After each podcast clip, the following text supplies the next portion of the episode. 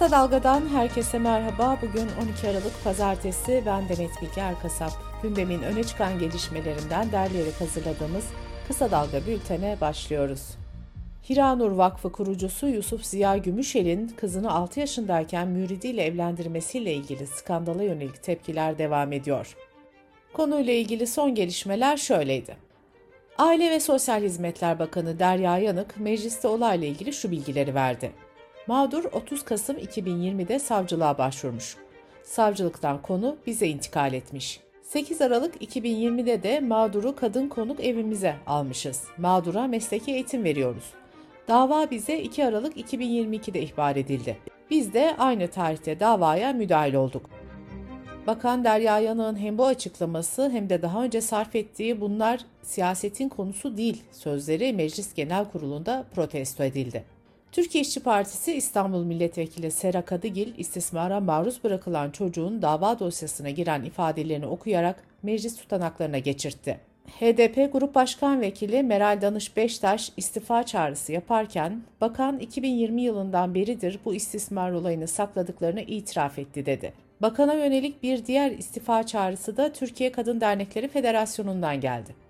Federasyonun açıklamasında yer gök yıkılmalıydı ama yıkılmadı denildi. CHP Genel Başkanı Kemal Kılıçdaroğlu da Halk TV yazarı Fikret Bilay'a yaptığı açıklamada hayatımda çok az böyle öfkelendim. Burada rezil bir tertip var dedi. Kılıçdaroğlu skandala ilişkin şunları söyledi. Kadınlara söz verdim. İktidara gelir gelmez İstanbul Sözleşmesi yeniden yürürlüğe girecek ama bu yetmez. Kadınları ve çocukları koruyan çok sert ve caydırıcı adımlar atacağız kimsenin gözünün yaşına bakmayacağız. Cumhurbaşkanı Recep Tayyip Erdoğan'ın eşi Emine Erdoğan da çocuk istismarı insanlık dışı bir suçtur, sapkınlıktır diyerek şu tepkiyi gösterdi. Bu suçu işleyen, göz yuman, sessiz kalan herkes hesap vermelidir. Sürecin ben de takipçisi olacağım. Cumhurbaşkanı Recep Tayyip Erdoğan'ın hafta sonu yaptığı bir açıklama dikkat çekti. Erdoğan şu ifadeyi kullandı. 2023'te milletimizden kendi adımıza son defa istediğimiz destekten alacağımız güçle Türkiye yüzyılının inşasını başlatıp bu kutlu bayrağı gençlere teslim edeceğiz. Erdoğan'ın bu sözlerine yanıt veren Deva Partisi sözcüsü İdris Şahin, Sayın Erdoğan'ın bir mağdur edebiyatıyla seçimlere girmesine izin vermeyeceğiz dedi.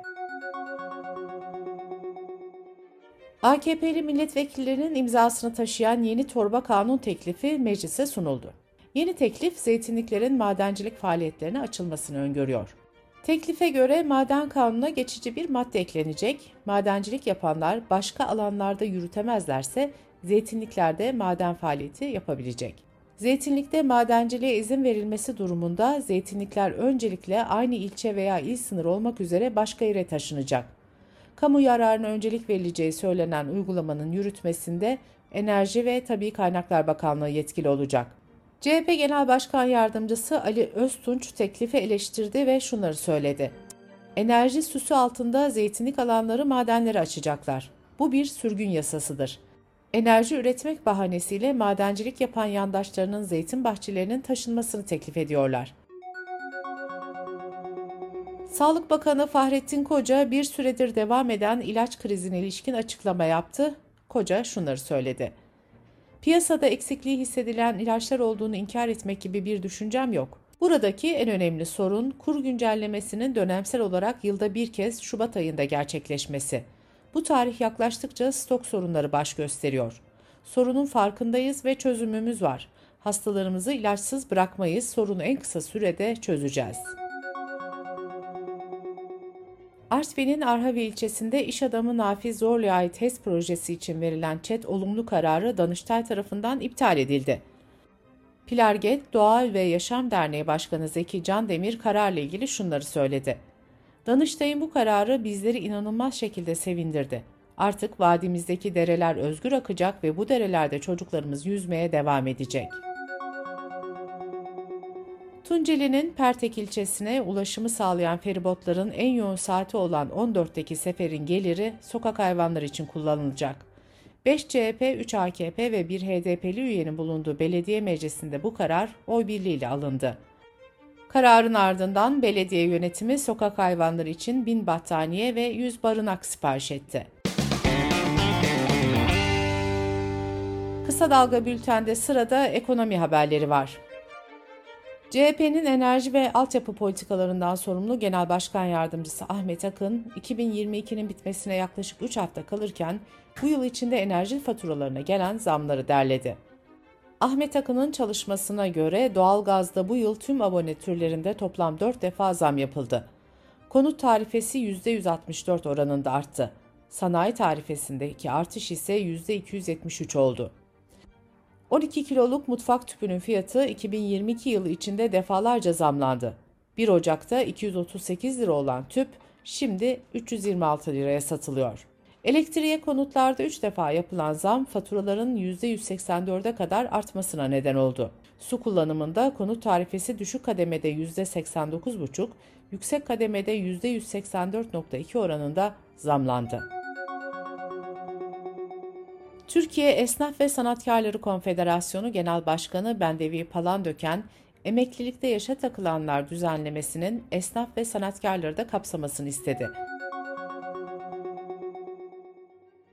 Bankacılık Düzenleme ve Denetleme Kurumu tarafından yapılan düzenleme ile bankaların net döviz pozisyonunun öz kaynaklar içindeki payına ilişkin üst sınır %20'den %5'e çekildi. Dış politika ve dünyadan gelişmelerle bültenimize devam ediyoruz. Cumhurbaşkanı Recep Tayyip Erdoğan dün Rusya Devlet Başkanı Putin'le telefonda görüştü.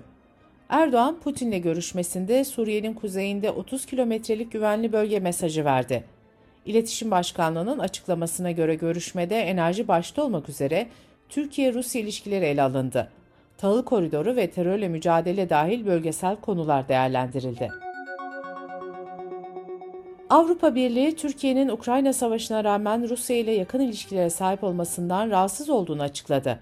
Avrupa Birliği Dış İlişkiler ve Güvenlik Politikaları Yüksek Temsilcisi Joseph Borrell, Türkiye'den Rusya'ya yönelik politikasını değiştirmesini ve Ukrayna'ya saldırıları nedeniyle batılı ülkelerin Rusya'ya yönelik aldığı yaptırımları hayata geçirmesini talep etti.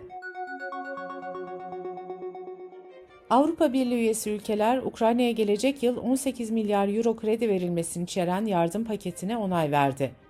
Ukrayna'ya destek ilk önce 27 AB ülkesinin oy birliğini gerektiren bir yardım paketi olarak tasarlanmıştı. Macaristan, her üye ülkenin Ukrayna'ya kendi imkanlarına göre yardım etmesi gerektiğini savundu. Macaristan bu hafta Ukrayna'ya mali yardım paketini veto etti. Macaristan'ın onay vermemesi üzerine de diğer ülkeler paketi AB bütçesi yerine üye ülkelerin garantisini içerecek şekilde yeniden tasarladı.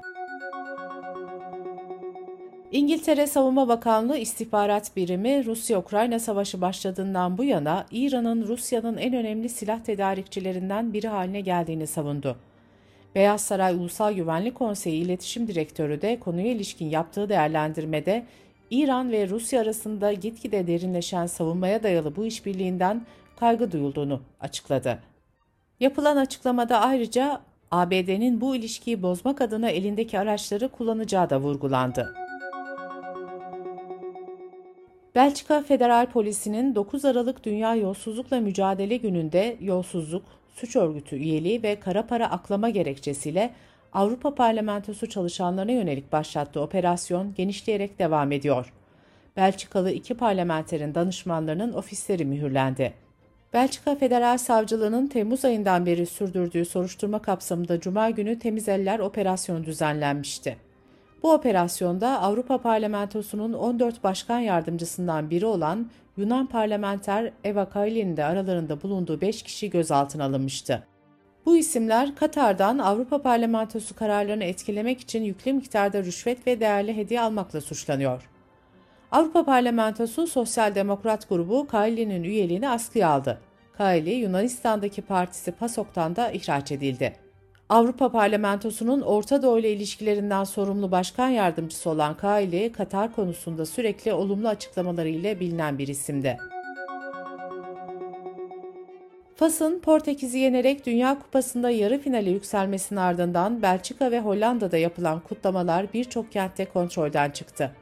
Amsterdam ve Lahey'de polis olağanüstü hal ilan etti. polise havai fişek, şişe ve taşlarla saldıran çok sayıda kişi de gözaltına alındı. Almanya'da Çalışma ve Sosyal İşler Bakanlığı'nın açıkladığı verilere göre 263 bin evsiz bulunuyor. Evsizlerin üçte ikisinin Alman vatandaşı olduğu belirtildi. Ankete katılanların yarısından fazlası ise uzun süreli bir hastalıktan veya sakatlıktan mustarip olduğunu, dörtte biri ise bağımlılığı bulunduğunu belirtti. Bültenimizi kısa dalgadan bir öneriyle bitiriyoruz. Gazeteci İbrahim Ekinci, Marjinal Fayda'da her hafta ekonomi gündemini değerlendiriyor. Marjinal Fayda'yı kısa dalga.net adresimizden ve podcast platformlarından dinleyebilirsiniz. Gözünüz kulağınız bizde olsun. Kısa Dalga Medya.